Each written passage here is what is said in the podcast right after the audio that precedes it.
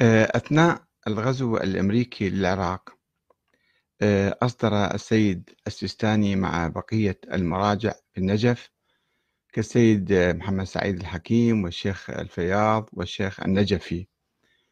آه، أصدروا بيانا تلاه السيد عدنان البكاء من التلفزيون العراقي باسمهم في أيام صدام حسين أثناء الغزو ودعوا فيه إلى مقاومة أمريكا. مقاومة الاحتلال. ولكن السيد مجيد الخوئي الذي تعاون مع الاحتلال وذهب مع الدبابات الأمريكية إلى النجف قال في مقابلة إذاعية مسجلة أحد الصحفيين اتصل به ويسأل عن الأوضاع هناك فقال إن السيستاني أصدر فتوى بعدم جواز محاربة القوات الأمريكية. ولكن بعض الأصدقاء يقولون آه، آه، الأخ ثامر يذكر هنا في أحد التعليقات يقول بأن السيد مجيد التقى بالخوئي ودعاه إلى التعاون مع بريطانيا فقال له هل أنت سفير بريطانيا جايني؟ وطرده لم يوافق على كلامه. هكذا سمعنا. ولكن السيد السيستاني أصبح معروفا فيما بعد.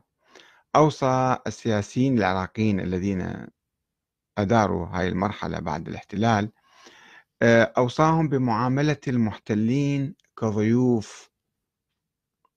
كما قال مستشار الأمن السابق موفق الربيعي في مقابلة له أخيرا قبل عدة شهور. وعندما طوقت القوات الأمريكية النجف عام 2004 لمحاربة جيش المهدي والسيد مقتدى الصدر. وطوقت حتى الحرم إذا تذكرون وصارت تقصف يعني. نشرت هيئة الإذاعة البريطانية بي بي سي خبرا يقول بأن المراجع الأربعة اجتمعوا وأصدروا بيانا بحرمة مقاومة القوات الأمريكية. وفي تلك الأثناء اتصل بي مدير إحدى المحطات محطة المستقبل. آه، وقال تعال علق هذه مصيبة كبرى هذه مثل أيام العلقمي ومثل أيام كذا. علماء الشيعة يفتون بحرمة آه، المقاومة. فذهبت إلى وقبل أن أذهب إلى آه، إلى التلفزيون راجعت الإنترنت ذيك الأيام فوجدت تكذيبا من الناطق الرسمي باسم مكتب السيد السيستاني في آه، بيروت حامد الخفاف. ينفي هذا اللقاء وينفي إصدار هكذا فتوى. ورأيت أيضا آه، الشيخ علي النجفي ابن المرجع النجفي أيضا هو يكذب يقول لم يحصل اجتماع رباعي ولا ولم تصدر هكذا فتوى. وبعدين يبدو مدير الإذاعة اللي كان متحضر ومحضر نفسه حتى يهاجم الشيعة آه، ويهاجم المرجعية أنا قلت له ما في هكذا شيء ما لا توجد هكذا فتوى. فقال أنا رأيتها في بي بي سي. وقف البرنامج وقف الحوار اللي كان موجود وذهب لكي يتأكد فوجد أن الخبر محذوف من بي بي سي. بي بي سي حذفته بسرعة يعني. آه، والمهم أنه قال لم يصدر هكذا بيان بحرمة المقاومة. وإذا كان السيد السيستاني وبقية المراجع لم يتخذوا موقفا علنيا مؤيدا للاحتلال فإنهم أيضا لم يصدروا أي فتوى بوجوب مقاومة الاحتلال. ولم يطالبوا الاحتلال بالرحيل ولو بالكلام والإعلام. بالعكس صدرت هناك فتوى لا تذكروها وموجود نصها أحد الأخوان أيضا ناشرها في صفحتي. آه، السيد السيستاني يقول لا مورد للجهاد في زمان الغيبة. غيبة الإمام الثاني عشر المهدي المنتظر. أنه لا يوجد جهاد. والدفاع له مراتب لا يجوز تجاوزها حتى الدفاع. طبعا إذا غزا أي واحد أجنبي لأي بلد مسلم ولا غير مسلم شوفوا البلاد كلها تقاوم. طبيعي فطرة طبيعية في النفس البشرية. أن تقاوم الاحتلال الأجنبي. وبالإسلام ما يحتاج لفتوى هذا الدفاع ما يحتاج لفتوى. ولا فتوى مرجع ولا فتوى رئيس ولا فتوى شيء. الدفاع واجب على جميع الناس. ولكن في هاي اللحظة اللي كان مفروض فيها أو متوقع فيها بعد إصدار المراجع الأربعة لفتوى وجوب مقاومة الاحتلال في أيام صدام البعض يقول هذه كانت تقية أو كانت تحت الضغط والخوف. مو صحيح هذا الشيء لأنه لا يمكن واحد يصدر موقف بالجهاد أو بالمقاومة ويقول هاي تقية. تقية إذا يسكت مو يقول يعني يصدر هكذا فتوى. وهي أساسا ما تحتاج يعني تقية لأنه الدفاع هذا واجب شرعي وواجب وطني واجب عقلي وإنساني إنسان يدافع عن نفسه. ولكن هذا القول التفصيل في ذلك حتى الدفاع حط عليه يعني شنو؟ نوع من التحديدات والعقبات.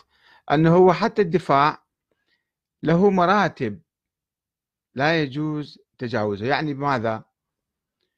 يعني هناك مرتبة عسكرية مرتبة إعلامية مرتبة نفسية. ممكن معقول يعني هذا الشيء. طيب لماذا المرجع والمراجع الأربعة الذين أفتوا بوجوب الجهاد بوجوب المقاومة مقاومة الاحتلال بعد ذلك يسكتون مرة واحدة أو يرحبون بالاحتلال ينقلب موقفهم 180 درجة.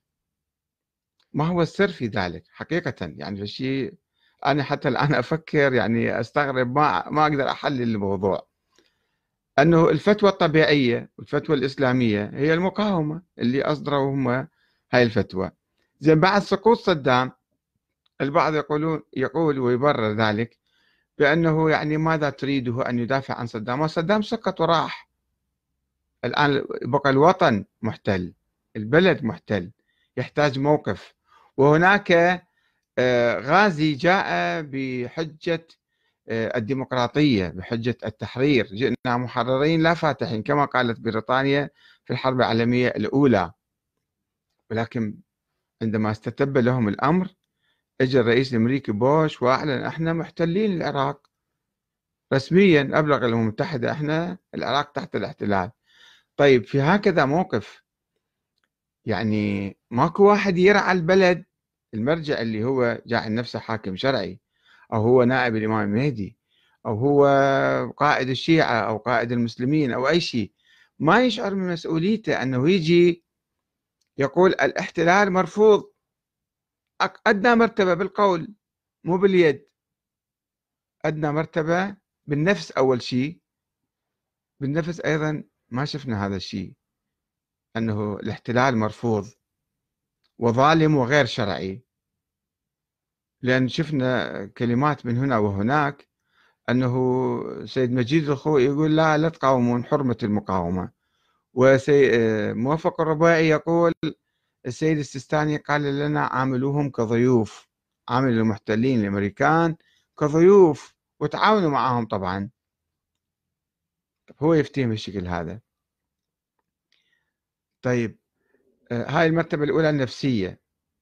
ما شفنا آه، موقف نفسي رافض للاحتلال. صحيح السيد السيستاني ما استقبل أي مسؤول أمريكي.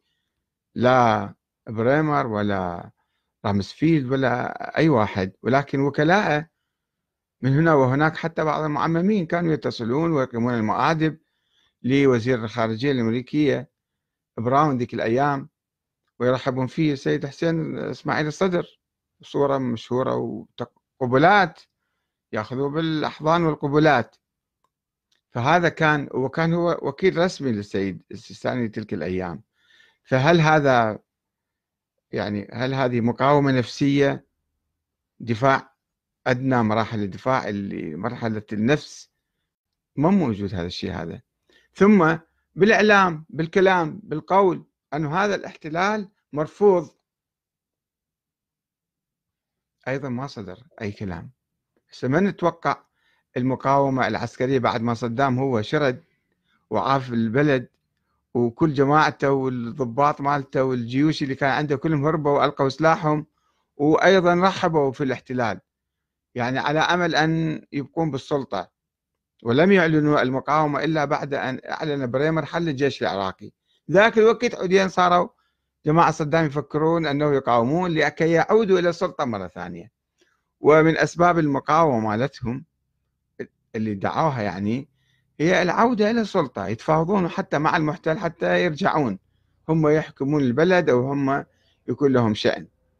فالمهم السيد السيستاني يعني ما كان عنده رصاصة واحدة. والشعب العراقي كله كان أعزل إلا جماعة صدام اللي مخبين الأسلحة ومخبين الأموال ومخبين يعني خططهم لاستعادة السلطة. الشعب العراقي أعزل إلا بعض الناس كان عندهم أسلحة بسيطة حصلوا عليها من الجيش الهارب مثلا. فهذا قد يكون مبرر أو يقدمه البعض كمبرر أنه المقاومة تحتاج إعداد تحتاج أسلحة تحتاج أموال تحتاج دولة تقف وراءهم تحتاج كذا وكذا. المرجع شاف أنه الشعب ما عنده القدرة هذه فسكت. ولكن هذا ليس مبررا في نظري لأنه صحيح دعوة المقاومة العسكرية في تلك اللحظة والحالة النفسية للشعب العراقي أيضا كانت متضعضعة. كانوا خلصانين من حكم صدام وفرحانين بما يسمى التحرير.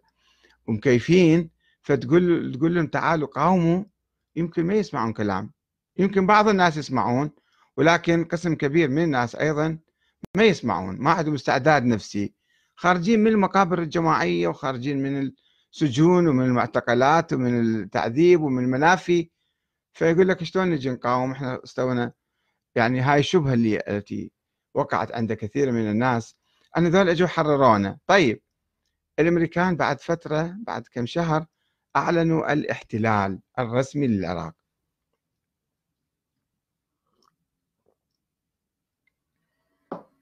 ألم يكن يجدر بواحد جعل نفسه هو قائد الشعب العراقي الحاكم الشرعي كما يقول نائب الإمام المهدي العام أن يتخذ موقفا وطنيا لمصلحة الشعب ومصلحة البلد؟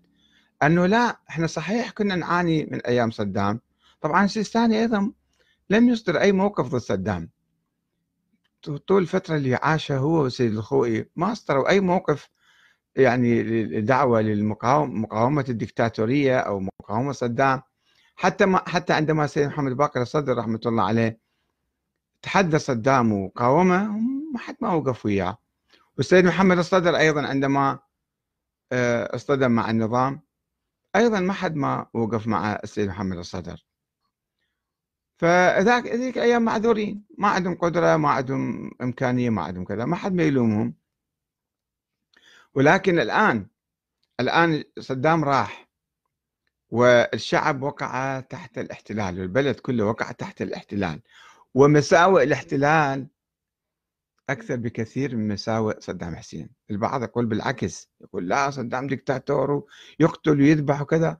ما نفس الشيء ذولا بصورة أخرى يقتلون ويذبحون ويهيمنون على مقدرات البلد كله. ويبقى البلد بيدهم رهينة واشعلوا الحرب الطائفية. الأمريكان هم الذين أشعلوا الحرب الطائفية وهم الذين لا يزالون هم الذين جابوا داعش ودعموا داعش وأسسوا داعش. حتى يلعبوا بالبلد ويظلون يلعبون به إلى ما لا نهاية. إذا الشعب ما يصدق لهم ما يستقل وما نفسه. فكان المفروض صحيح هسه إحنا كنا نطالب آه، مثلا سيستاني أو أي واحد أن يصدر فتوى بالمقاومة. ولكن لا يقول هؤلاء ضيوف لا يقول هؤلاء محتلون.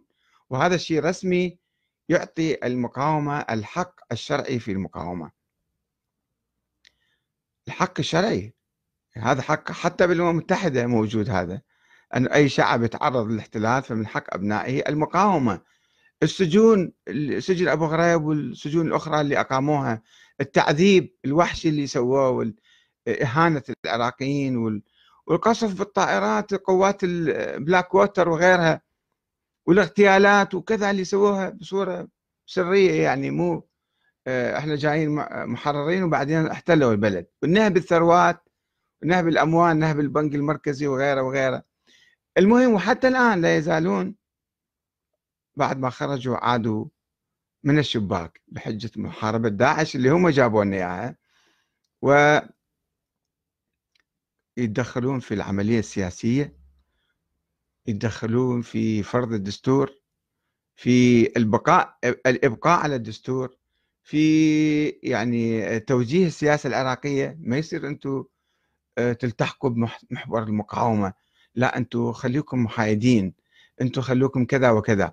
يعني شوف السياسة العراقية الداخلية والخارجية لا تزال بيد أمريكا. وستبقى بيد أمريكا إذا ما افتهمنا هذا الشيء وما حققنا استقلالنا. فأين هو المرجع الذي يفترض فيه كما يقول؟ هو ويقول أنصاره وبقية المراجع كذلك أنهم هم الحكام الشرعيون. هم نواب الإمام المهدي العامون بالنيابة العامة. فأين موقفهم؟ من الاحتلال.